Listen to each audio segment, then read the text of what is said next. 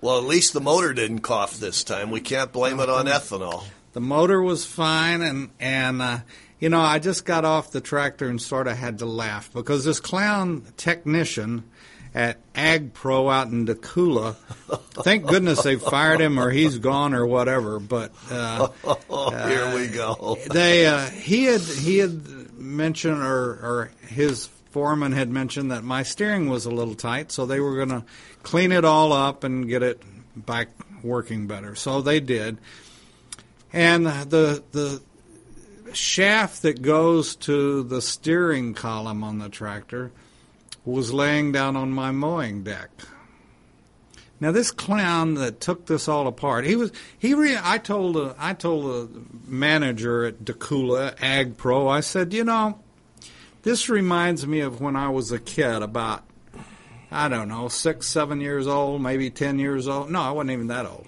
Uh, and I said my dad went to our. There used to be clock shops, you know, and and he had a good friend.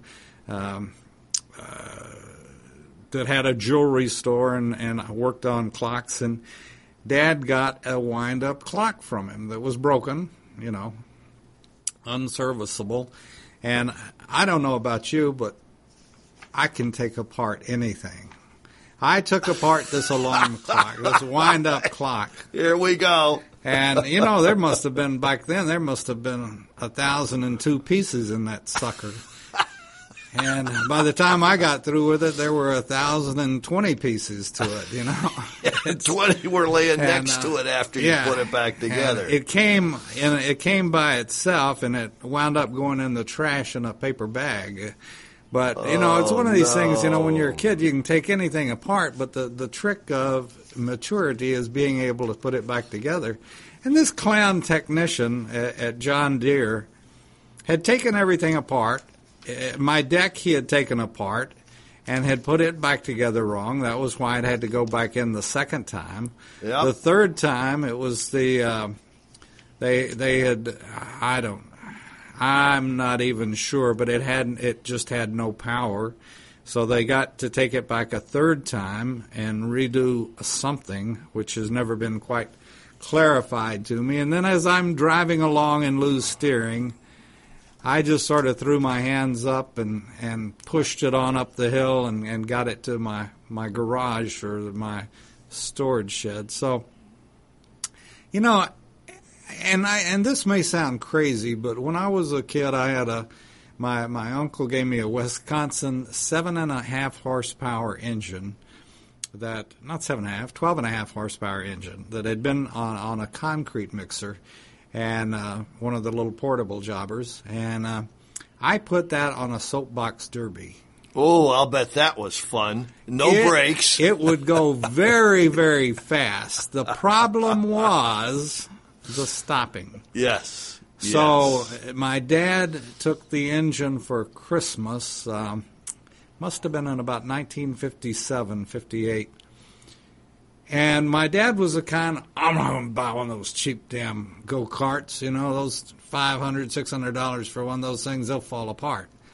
So he hired a friend of his and he built me a car based I around remember the- you told me that. Yeah. based around this uh, Wisconsin engine. Did you ever find pictures of I that? have never. I have searched. I've asked my sisters, and I know we took some. We, we we've never been a big picture family, you know, and uh, yeah. I just uh, there's some out there somewhere. But anyway, you know, I was, and it's like talking about cars, and from my little putt putt as we called it. Uh, you know, I got, when I got a car, I'd work on it, and I remember the exhaust work. Oh, that talking about a pain working on exhausts. Uh, but when my tractor broke down, it's it's uh, it's like it feels good to know that you can do something.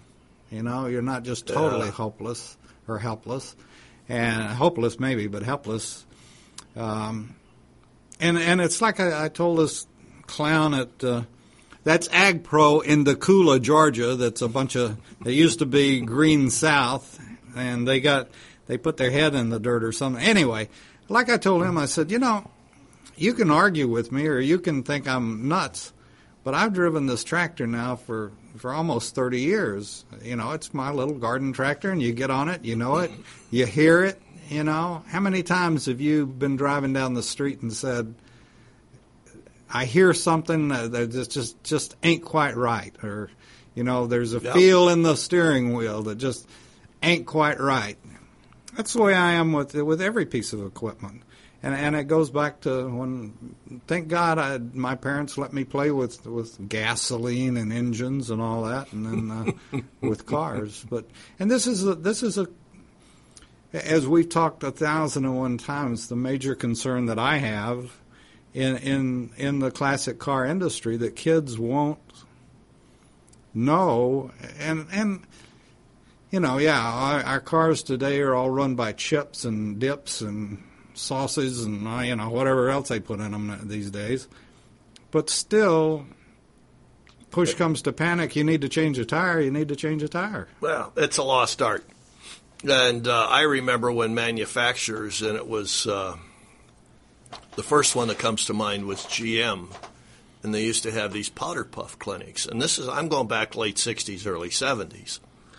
And they would literally bring their female customers in and show them the basic things like how to change a tire, where the jack is, that type of thing, and spend an evening with them. Maybe it's an hour, hour and a half. And I know back recently, I'm going to say late 90s, Chrysler did it. And then a bunch of the big dealer groups. Now, I don't know if they're still doing it. I know Audi is. Uh, and it is kind of a follow up customer appreciation nights the way they present it now. But they show you how to change a tire, how to check things, check engine light. Um, I happened to take my car in for service this week, and I overheard one service advisor talking to another service advisor that this person's check engine light was on in the car. And uh, it was the basic statement yes, I know that. She knows it, but she doesn't want to pay to have it do- fixed, whatever it was. So a lot of times, check engine light comes on, which is, you know, OBD2 onboard diagnostics, because of the gas cap. Yeah. Uh, it's funny. About once a day, I see somebody going down the road with the gas cap hanging outside and the gas flap door closed. And I will admit, one time I was in a hurry and focused on something else and drove away that way. Check engine light didn't come on. I heard the thing banging against the fender and did it. So um, I commiserate with you. Back when I was uh, running a service department in a dealership, I had one tech, and whenever a comeback would come back, as we called it, you know, it wasn't quite done right, he would disappear. he didn't want to talk to me. He didn't want to talk to the customer. He uh, he just kind of disappeared. Oh, I was out eating lunch, or well, I was in the restroom or something, and uh, it's it's unfortunate. It's better to fix it the first time. Well, you know, uh, there were two things. One is, and and I guess this is um, intimidation or whatever you want to call it, are uh, are are thinking you know more than you do. Ask this question. It was like when he put the the deck back together. Well, he put. You know, I, I wasn't aware, but there's a certain order that the, the washers have to go in. Right. And he just basically Well, uh, I, put I, them on any way he wanted to. I say there's two things there. Either the dealer hired an inexperienced person, or the Oh, yeah. service manager did, and they didn't want to train him, which goes back to my premise that you have to have a base. And I'll start talking about it right now. The base is because there's no technical classes in high school anymore. There's no shop, there's nothing like that. So there's places like Universal Technical Institute or Ohio Tech or McPherson College. Uh, I mean, they're all over. We've got them here. We've got Southern Tech, where you go in and you you learn the basics because even though everything seems to be working by computer, gasoline powered TV sets or whatever, our dear friend, hey, the Brylcreem Kid. Speaking of Yeah. him, we I'll let maybe we'll hear from him today, but you have to learn the basics about stuff Well, you know, and then you can go to work in a dealership. And shame on that guy for hiring that young man without giving him the proper training to work. well, I, I, I feel like equipment. I couldn't have been the only person that he he touched their Yeah. their piece of equipment. It had to be others too, and and uh, you know the I don't know how you do when you're taking stuff apart, but I have an assortment of of pill bottles or pill plastic pill things, and uh, a, a, batch of labels, and also little boxes. Or lunch bags, those little sandwich yeah. bags. And uh, you know, as I take it apart, I put the bolts and nuts and screws or whatever it happens to be, and I label it because I'm. It used to be that I could remember, but now I can't remember near as good as. And you get me away from the workbench for a while, and, and I sure as hell don't remember. But you know, but I did that. Uh, well, I didn't. I must say, I really didn't do it totally. I would uh, make little piles. You know, when I take the head off that Wisconsin, the four or five bolts that went in, well, they were stacked over here, and uh, The head then I'd- bolts, yeah. Then I'd put the the head next to them, and then I'd, you know, get the new gasket or whatever, and and um, whenever I did, I did a ring job on it, and uh, you know, so I I was as disorganized as I look, I was I was pretty organized even back then. it's called methodical. Oh, well, maybe I was just a myth. no, meth. Meth, oh. Methodical. But anyway, um, Not mythical. and this guy obviously, I've even I've even and this my parents loved this one. I even used to take pictures with my dad's Polaroid as I was doing something. That's smart. you know. But now, guys uh, uh, that do restorations today, the good ones and the good shops, because they've got a bill and show the customer when they're doing a restoration, but they do take pictures and they document everything, and that that's very important. Especially if you're you're paying someone fifty, seventy five, hundred dollars an hour to restore your vehicle, you you want that, but you Sure. also want that because if you ever show the car or you want to sell the car, you've got some backup and a basis on the car. So it, it's like we interviewed Pete Jackson that time. I mean, this guy, Pete, had a customer that literally brought him a pallet of ferrous oxide dust and particles and Pete recreated the car. And uh, it's it's a I've seen the the pictures of the car that and it's it's beautiful, but it took I mean a year to do, and I know Pete documented everything, so that's important. You know what we ought to do now is take a break You and got then it. get out of trouble. You got it. We'll be back right after this. Watchdog is a term given an organization like the United States Justice Foundation, which since 1979 has been watching out and, when necessary, taking the appropriate action from testifying to litigating to protect our constitutional rights. USJF, a nonprofit organization, is nationally recognized not only as a watchdog, but many in the government, as well as those involved in legal cases, have also called the USJF a bulldog for the tenacious approach in their presentation and proof of what is right. Find out more at www.usjf.net. Support USJF as they support you. Did you miss a show that you really wanted to hear? All of our programs are available for download on americaswebradio.com and on iTunes. You can listen to your favorite programs on americaswebradio.com anytime you like. Are you into classic cars? Do you own a classic car? If so, you need to know JC Taylor Insurance, the absolute best place in the country for classic car insurance. They own classic cars, they support the industry, and have the best prices bar none. Go to jctaylor.com, get a quote, and tell them you heard about them on Radio Sandy Springs. You're listening to America's americaswebradio.com, the pioneer and leader in chat radio. Thank you for listening. And we're back. we had our little group therapy session on uh, David's didn't garden lay down, tractor. but- No, I, I, I shouldn't know, chuckle, but uh, it, it, unfortunately, that happens. But today, dealerships cannot let that happen.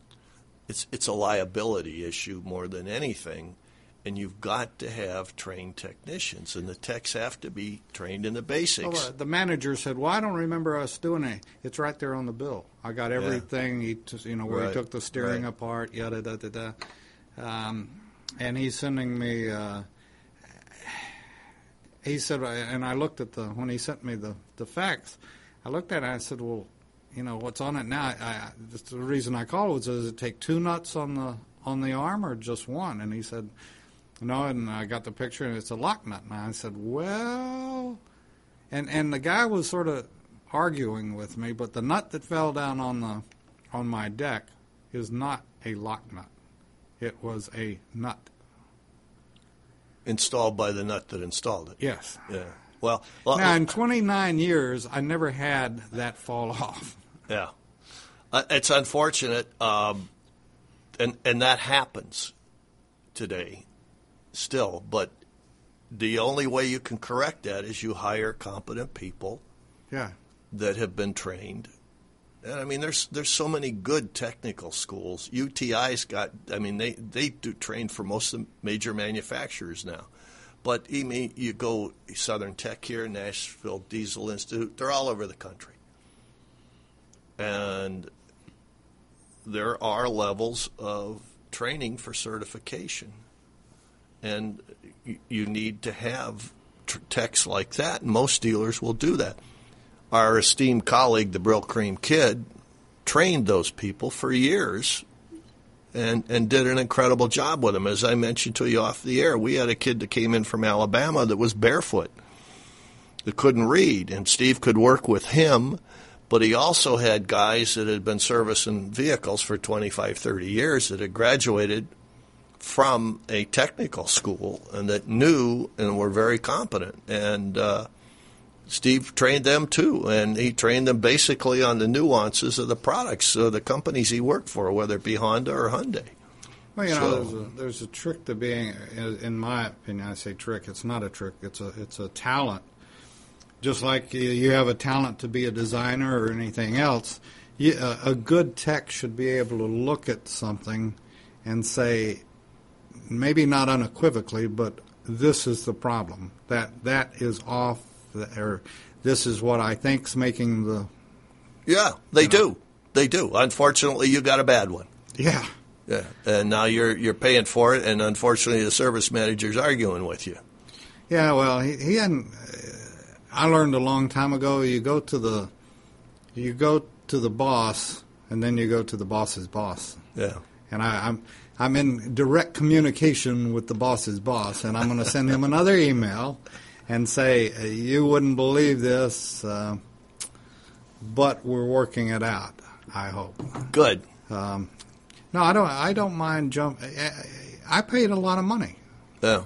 for for now this would be this would be the it's not going back at this point but it could easily be the fourth trip and that's ludicrous Yep. Oh, I agree with you. Well, outside of that, Mr. David, Yes. this Cars. is a great weekend for racing. Whether you're a sports car fan or a NASCAR fan or an antique car fan. Uh, Sports cars today, you've got the 24 Hours of Le Mans, which starts at 8:30 Eastern Time on Speed TV. And this afternoon, you've got probably, I think, one of the neatest stock car races, and that's at Road America, and it's the Nationwide Series, and that's a road course. And tomorrow, you've got another road course with the Sprint Cup cars out at Sonoma, California, another beautiful racetrack. So you got the most beautiful racetrack in the country, Road America in Elkhart Lake, Wisconsin, and one of the most beautiful in Sonoma, California.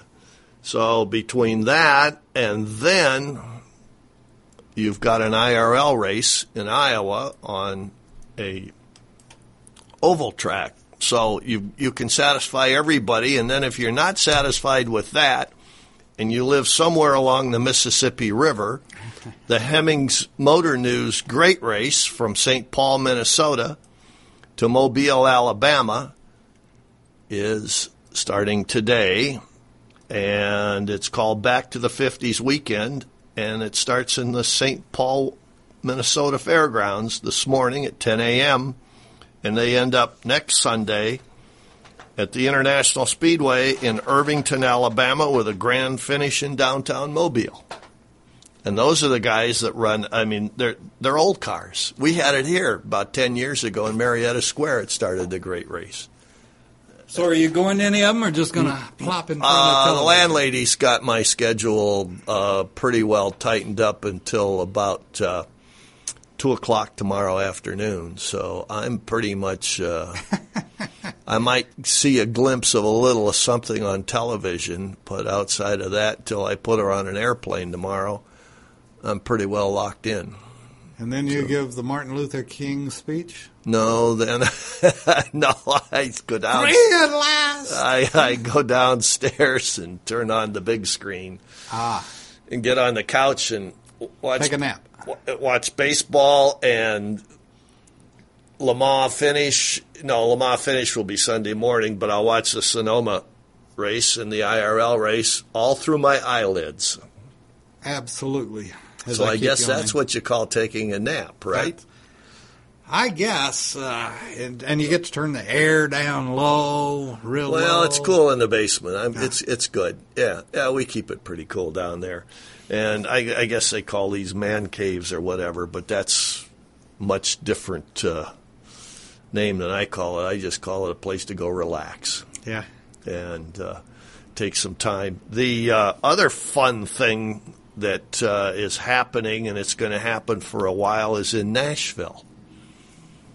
And at the uh, Frist Center for Visual Arts is Sensuous Steel. And that is the Art Deco auto exhibit. And it's put on by Ken Gross, the curator for this. Ken had at the High Museum here in Atlanta a bunch of beautiful sports cars. Guess what time it is? Oh, it's time for the garbage truck. It's the Dempsey dumpster time. But he uh, he put that show on down here in Atlanta, and now he's taken Art Deco cars from the 30s. And there's Talbot Lagos, Delages, Bugattis. He's got uh, one of the Pierce Arrows that, and in fact, it was here in this exhibit. And he's got a, uh Dubonnet bodied Hispano Suiza.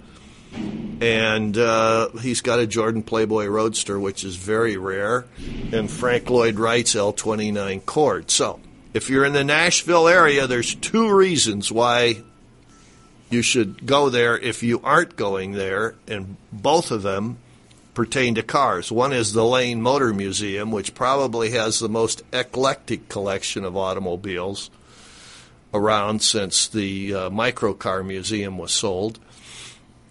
And the other is the Sensuous Steel, the Art Deco auto exhibit that's going on. And Nashville's a neat town. They've Oh, got yeah. that gorgeous guitar shop that's downtown Nashville. I can't think of the name of it. I just, I just like Nashville. I do too. Yeah, you, and you don't have to be a country music fan to go there. There's so many other nice things to do there. I happen to be, but I, I you know, I just, I just like Nashville. Yeah. I will put a plug in for North Carolina, and we figure it's got to be a relative someplace down the road. But there's a Robert Moxley that uh, is into um, in uh, that rebuilds uh, cars. He's into the the uh, as as uh, Mr. Ronaldo would say, uh, the classic, not classic cars, but the used cars. the ones that you and I grew up in, and Yeah. on uh, Well, are they muscle does- cars? muscle cars. Yeah, Yeah. and uh, he How'd does you- a heck of a job. He sent some pictures, and uh, Oh, he did. yeah, we we've met on Facebook, as a matter of fact. Uh, Well, can we interview him on a show? Is he Yeah, restoring them or yeah. collecting? uh, no, he's just uh, he, that's his business. He restores. So- Beautiful. Let's let's know? talk to him. I'd love to. Um, the other the other thing I'd like to do, if I ever get the time to do it, is get a hold of John Dodson at uh, Universal Technical Institute again, and because he oversees the NASCAR training program up in uh, Mooresville, North Carolina, with them, and uh, see how he's doing. So, but Robert Moxley, huh? Robert, you know, when I first saw that, I thought, well, Is that your son? Yeah. and I thought, wait a second. And then, no, no, come to find out, uh, over in North Carolina and uh, into the car business. So, Beautiful. That's, yeah, you that- never know. You Yeah, never know. well, it, you know that's kind of the fun of things.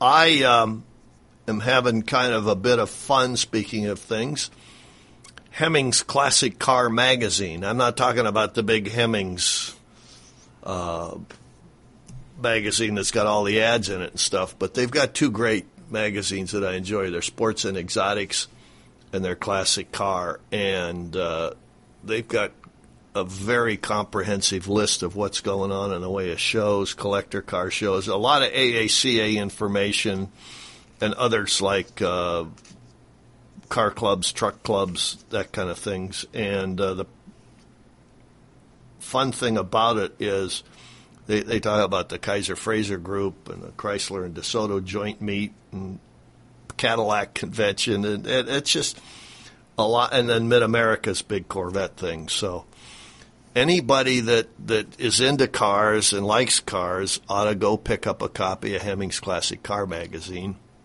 we got to get you a classic car. you know what I'd love? here. What I'd love, seriously, and and most people would be shocked, but I'd like a late 20 horsepower Rolls Royce or a 2025 Rolls. I bet you would. Yeah, they're the small ones, though. I mean, they're reasonably priced yet. They're still 100 to 150,000. Well, so buy two. well, I should in case one. You know, I have to have one in the Service. shop, and yeah. But that, that I've always liked the small horsepower Rolls Royces. But I'm I probably should settle for a Model A and be happy.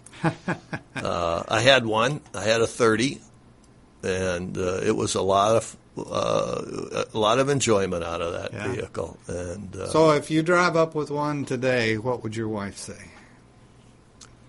Where are you Uh, parking that damn thing? No, uh, um, is the gun safe locked? or what's the combination of the gun safe? Oh, now you. She'd be glad to see it. I bet.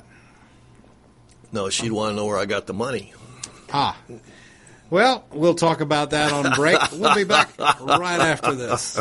Quick Stakes. That's Q U I K Stakes. Are not just for surveyors. They are great for family and community gardens. Go online to www.quickstake.com or contact your local land surveying supply dealer and get you a box of Quick Stakes. You'll love them every year when you plant your garden.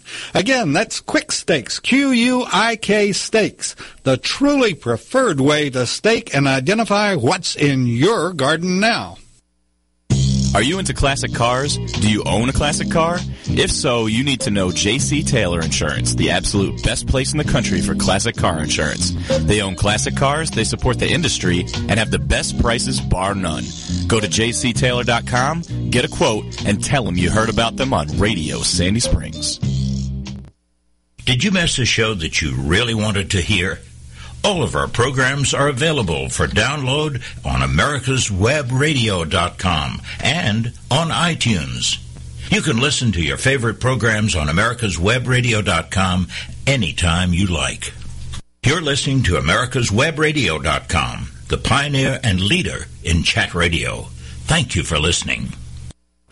And we're back on the Classic Car Show, the Jim Weber Classic Car Show. today, well, a we, we missed the Broke Cream Kid. Steve's off um, New England Brass and Gas Tour starts, uh, and he went to pick up his uh, T Model to- T, 19 the 10T Roadster with the mother-in-law seat, and uh, he had a day of brass polishing, I'm sure, because it's been sitting in his trailer for a while up in uh, Pennsylvania. So he didn't have to haul it back here, and I think that tour it, is going to be a lot of fun for him. Of course, he enjoys every tour, and Brenda puts together a beautiful book, tour book with it. And AACA has got some great tours, uh, and I know Steve's going to go to two or three of them. You know, let me ask. Uh, did Yeah. you did you used to go on tours? No, I've never had a, a collector car to do it. I've never had the time. Uh, most of my stuff has been crewing in race in SCCA or, or IMSA racing, and uh, You know, I. I can see Steve and Brenda enjoying the touring. I, before I leave this uh, world, would probably like to do one tour. You know, as a passenger, obviously. wouldn't that be great?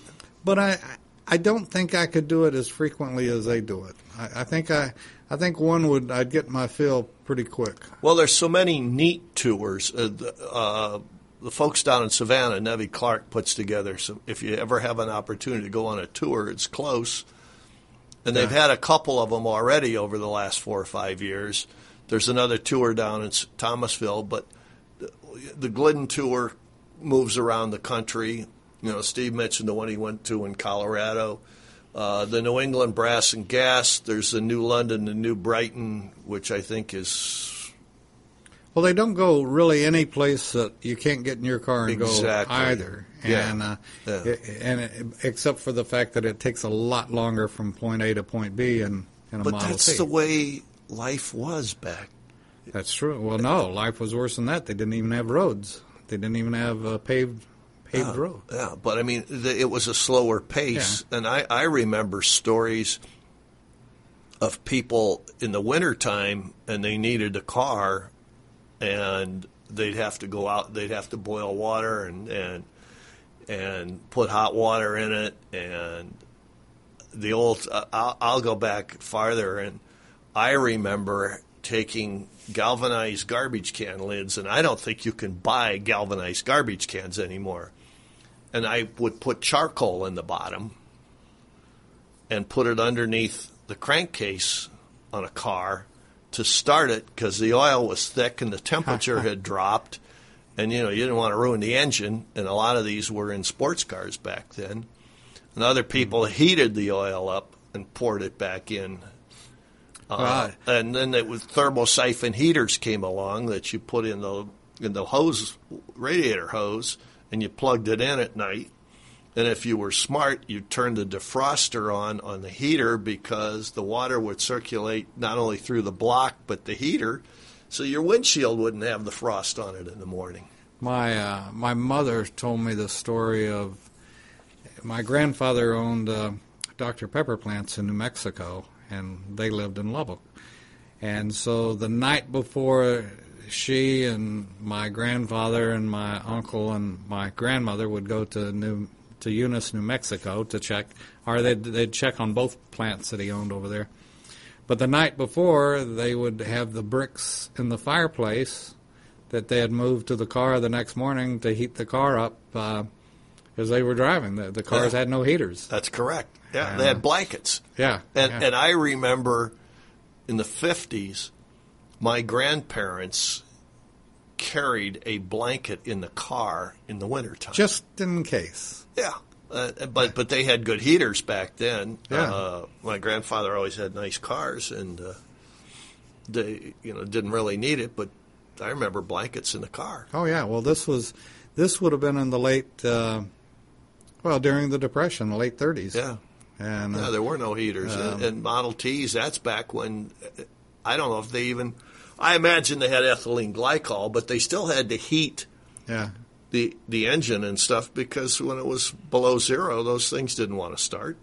I tell you what, whoever's listening, and uh, if you've got a story, send it to me, David at America's Web Radio, and we'll. This, I'd I'd love to hear th those kind of old stories. Yeah, yeah, yeah. Wouldn't that be nice? Uh, I had a um, 356 Porsche, early, not even an A. It was a sp- split window, except it, it was a one piece windshield, but you could tell the body with a two piece case, which was basically the concept of the Volkswagen engine at the, at the time.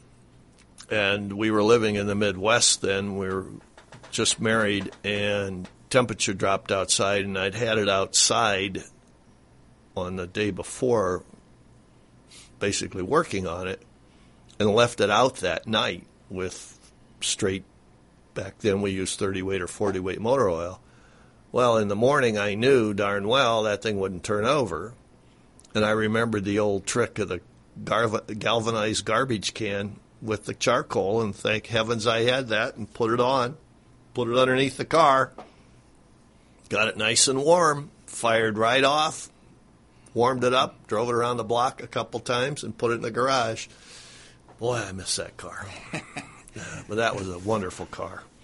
Um, I tell you, a friend of mine, real unusual name, Tom Jones, had a um, uh, 327 57 Chevy, and uh, it was a 327, but he had it bored and stroke, and uh, he had left his house. It was early one one winter morning.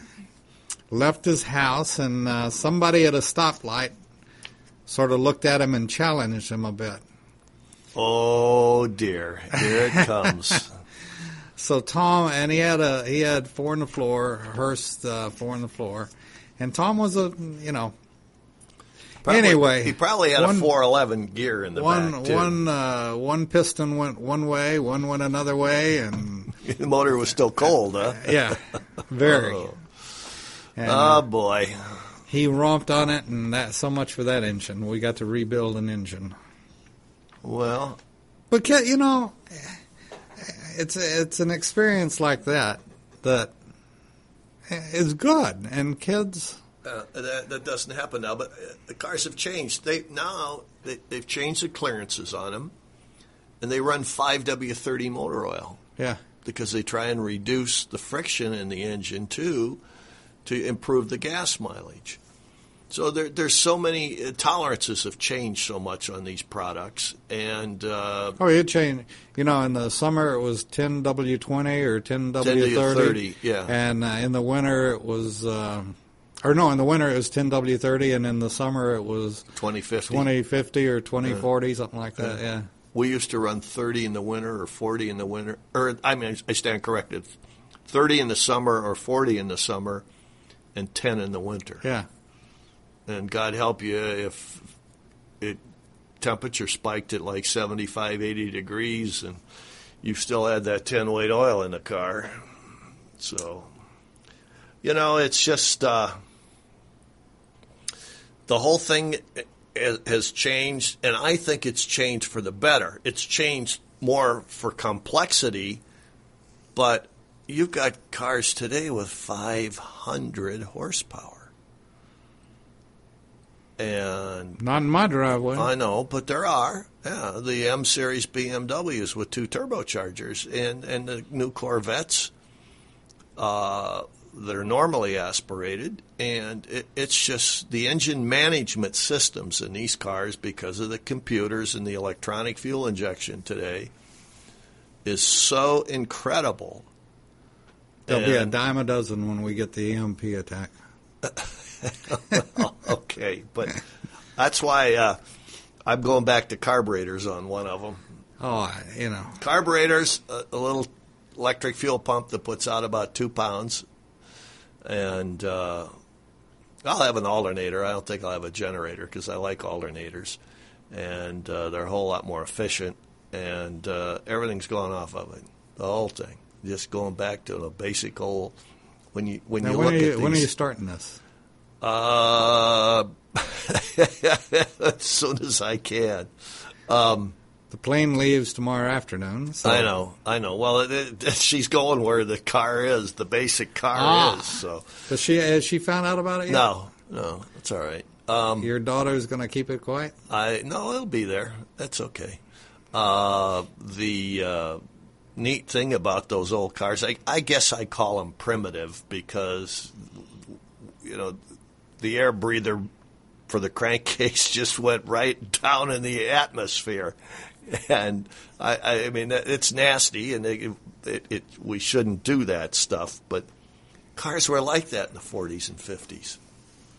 Didn't know no better. No, no. Sometimes you did have the breather hose going into the air filter. Yeah, I And- remember that. Yeah. Yeah. and uh, you change the oil every what was it, three thousand miles, I think, back then. And Still do. yeah, but you can go five thousand today. Yeah, and, and Seventy five hundred, I think, is pushing it. I use, I syn- synthetic, so Yeah, so you run seventy five hundred. No, that's no, I what that's go- what your Hyundai recommends is seventy five hundred. the, So for oil changes. oh, I thought it was five. I do five. Yeah, yeah, I do too. Like in fifteen thousand miles, I've changed the oil at- at five, ten, and fifteen instead of seventy five hundred and fifteen. So, but oils are so much better today for the engines that are. How do I say built for today's oils? Because the problem is there's lubrication issues with the older engines because they have taken zinc out of motor oil or reduced it, which causes more wear than on the camshafts and stuff, but they had to because of the catalytic converters. So, Question. Yes, sir.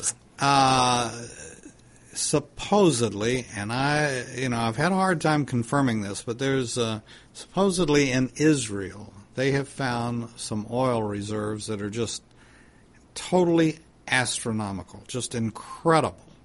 After all these years, and, and they thought Israel was sitting on nothing, but they found them. And one of them, supposedly, and I put in quotation, I've never heard of this. The oil is so pure that it doesn't have to be refined. Have you ever heard of that? No, no. I, I, I, I don't know. I'm not an oil guy. Yeah. I, I can't answer that. I, I believe that you have to refine because, well, how do I put it? You- You have to put additives in it today, anti foaming additives and things like that. So it's it's possible, David, but I don't know if that would be oil uh, that you would lubricate a modern day engine with or not. I, I, I'm not sure. I've never heard of it. no, I haven't either. So, I uh, if you find out anything more on it, and when the Brylcreem Kid comes back, maybe we can talk about it because uh, you know he's pretty attuned to that kind of stuff. Where, um, and you you track it a lot more than I do. Um, obviously, we've heard the news this week on on uh, on the stock market and on uh, precious metals, the prices going down, and all this. How are the classic cars doing as far as holding their values? Well, when we come back from break, let's talk about that. We'll do that. We'll be back Okay. right after this. The Business Builders Seminar Series presents cutting edge business services and products in an academic setting to top executives and business owners. Business Builders features a pool of best practice solution providers to educate, enlighten, and implement solutions. The seminars create more effective and efficient management skills while vastly improving business profitability and success. Business Builders has grown from the initial seminar of about 50 guests to an ongoing program attracting over 100 top executives for each topic. For more information, visit businessbuildersteam.org. Are you into classic cars? Do you own a classic car? If so, you need to know JC Taylor Insurance, the absolute best place in the country for classic car insurance. They own classic cars, they support the industry, and have the best prices bar none. Go to jctaylor.com, get a quote, and tell them you heard about them on Radio Sandy Springs. You're listening to America's americaswebradio.com, the pioneer and leader in chat radio. Thank you for listening. And we're back on the classic car, and it's uh, it was named that because the uh, Jim Weber being classic or classy. I'm sorry. No, no, Maybe uh, we should change this to classy car show. I came on board long after you all had named the show. Oh, well, we were looking for class to be added to it, so uh, so you fill the bill, as they say. Oh man! Next thing he's want to do is pay me, folks. Okay, so we were talking right before break about uh, Auctions, yeah. know, uh, the price and and if if cars were holding their value. Uh, I, specific cars, yes, uh, they're escalating. Ferraris, um, a lot of what I would call specialty versions of production cars. Like your Healey that you used to have, well, probably one of the rally versions or the racing versions of that that's got some history and some province. Those are going to bring big money. And Monterey's got five auctions over the week in August when Monterey is going on between the Pebble Beach Concours, the Concorso Italiano, and there's an Automobilia show, and there's the vintage car races going on at Laguna Seca. And you've got five auctions going on. You've got the RM auctions at the Monterey Conference Center, the Mecum auctions at the Hyatt Regency Monterey, Gooding and Company at the Pebble Beach Equestrian Center, and Bonhams at Quail Lodge. And did I mention Russo and Steele in downtown Monterey? Well, these are the mega buck ones. Um, it's like uh, Gooding and, and Company. they- They've got a lot of vintage race cars and Ferraris and vintage Alfa Romeos. And Bonham has, has got some what I call specialty cars like like Lancia Stratos. Mecum's got an Isotta Fraschini and a Delage D8 120 coupe. RM's got a 500 Mondial Spider and a Birdcage Maserati. Russo and Steele's got uh, some interesting cars coming. One of them is one of the Jaguar uh, Group 44 race cars. And uh, all I can say is these are the folks that are either going to call in and make bids over the phone, or you're going to get the folks. This is worldwide. I mean, you you have probably What, what's as- their number? I'd like to call them and just chat. uh, you're going to have to bid. You think you think my thousand will go anyplace? No, no, that you know what that is? That gets you a ticket to go to one of these. Ah, I was just sitting there wondering why are we sitting here instead of. I love Well- Monterey. I was stationed in Monterey. Uh, so yeah. Well, this was this was this is in August. It starts August uh, why don't you take 14th. me? Um, Take all of those miles that you got. You got my my kids use those. no, I don't. They're gone. My my yeah. My hello, Dad. Yeah, Dad. I need a ticket for this, or, or Dad, can you get me a hotel room here? Um, All right, we'll just take it out of your left pocket. I know. Yeah, you- the left pocket, the 12th and 13th of August, I am tied up at an all star baseball game. And this starts on the 14th. And all I can say is, I may not even be here that weekend to do the show with you and uh, the Brylcreem kid. So uh, I'd love to go. The admission fee for the RM auction is 50 bucks. Right, you can handle that. Uh, the admission fee at um, Russo and Steele is twenty. I can handle that. Yeah, and Mecum it's complimentary. Gooding and Company it's forty bucks, and a hundred includes a catalog and admission for two people. And the uh, Bonhams, the Spectator is twenty bucks. The bidder registration's 80 and the VIP entry is 150 for two.